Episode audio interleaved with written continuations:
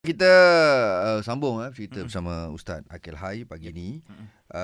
Tadi Ustaz, kita nak minta Ustaz Syai, kita ada tak doa yang boleh kita amal supaya terpelihara daripada aib ni, Ustaz? Bila seseorang, kita as a Muslim, bila kita bersolat tu, kita dah merupakan satu doa yang paling besar.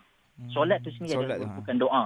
Sebab itu, bila kita duduk antara dua sujud, apa kita baca?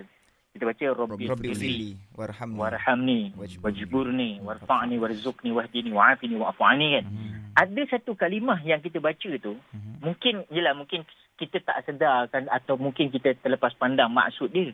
Kalau kita tengok waktu duduk antara dua sujud tu, kita kata antaranya wajburni. Yes. Itu tak boleh, jangan baca laju. Wajburni maksudnya tutuplah aib aku.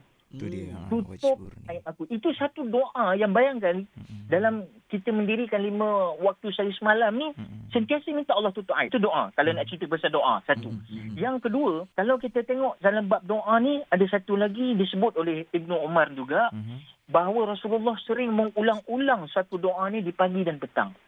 Antara doanya berbunyi, Allahumma astur awrati wa amin rawati. Dan doa ni sebenarnya panjang, tapi kita ambil yang bertepatan dengan tajuk atau maudhu' kita, iaitu nak sembunyikan aib, tutup aib. Jadi doalah dengan doa yang Rasulullah sering mengulang-ulanginya, Allahumma astur awrati wa amin rawati, yang bermaksud ya Allah tutuplah auratku. Auratku tu di sini bermaksud aib dan kelemahan-kelemahan aku, dan amankanlah ketakutanku. Ini doa baik, babe. Kadang-kadang buka aib kita dan kadang ada juga puji kita, babe.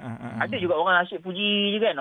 Menggunung-gunung tinggi puji dia kan. Main, kan. Ada juga ketika itu Saidina Abu Bakar, bila orang puji dia, maka Saidina Abu Bakar menyatakan, ya Allah, jadikanlah diri aku ni lebih baik dari apa yang mereka ucapkan. Allah. Dan ampunilah diri aku atas dosa yang tidak mereka ketahui. Allah. Dan jangan kau azab diri aku atas apa yang tidak mereka ketahui. Ini kalau orang puji juga kita, kena ucap doa ni supaya tak timbul ujub, riak, sum'ah, takabur dan sebagainya. Ini semua mengelak daripada benda-benda. Jadi haba'an manthura, debu yang berterbangan. Cantik. Cerita dia.